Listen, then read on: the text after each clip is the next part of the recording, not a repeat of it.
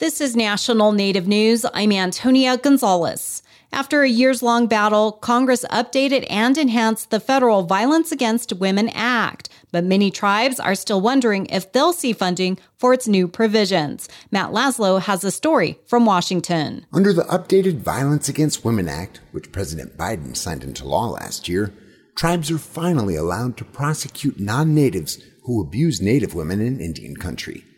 But many tribes are asking, Where's the money? Frank Star Comes Out as president of the Oglala Sioux tribe of South Dakota. We lack a uh, police force, law enforcement, uh, resources uh, on our reservation. Yeah. Due to lack of funding.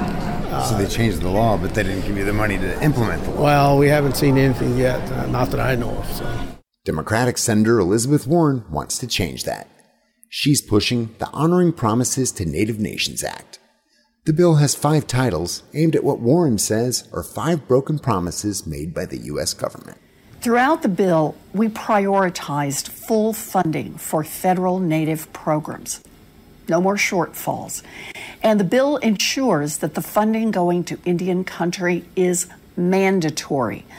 Fulfilling trust and treaty obligations is not optional.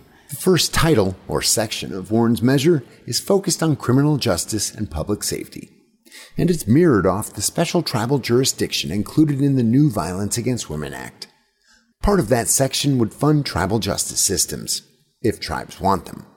It would also increase funding for sexual assault victims in Indian country. Warren says it's long overdue. Although this bill won't become law immediately, I think it's crucial for Congress to have legislation that says unequivocally the United States has broken its promises and the United States must start making good on them. For National Native News, I'm Matt Laslo in Washington. Matriarchs of the occupation of Wounded Knee were honored as events marked the 50th anniversary. Monday marked 50 years since the beginning of a 71 day occupation of Wounded Knee on the Pine Ridge Reservation in South Dakota by members of the American Indian Movement to draw attention to broken government promises and the fight for American Indian rights. Some of the women who were there shared memories during a panel discussion over the weekend, which was live streamed and hosted by the Warrior Women Project.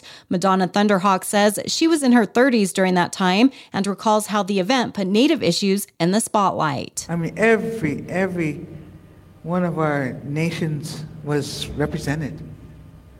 And that, that's, again, I felt that, uh, you know, you know, we're not alone.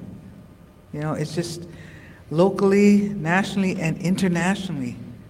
Because after Wounded Knee, that's what the elders told us, you know, you, we, we've got the world's attention, we need to go further.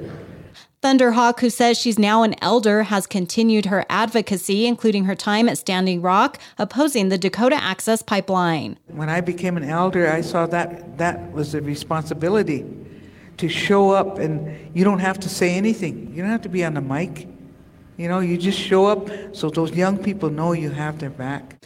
The event honoring women was held on the Pine Ridge Reservation and provided an opportunity for story sharing and featured an oral history exhibit with Wounded Knee matriarchs.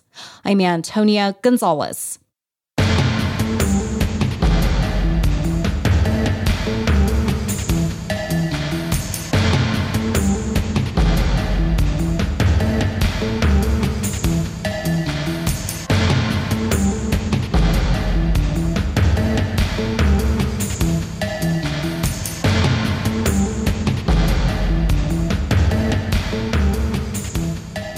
National Native News is produced by Koahnic Broadcast Corporation with funding by the Corporation for Public Broadcasting.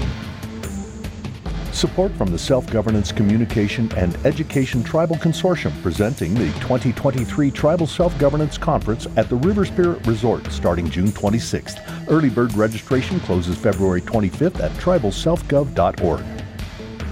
Support by Vision Maker Media, envisioning a world changed and healed by understanding Native stories and the public conversations they generate. 45 plus years of Native stories and Indigenous knowledge through film and media can be found at visionmakermedia.org.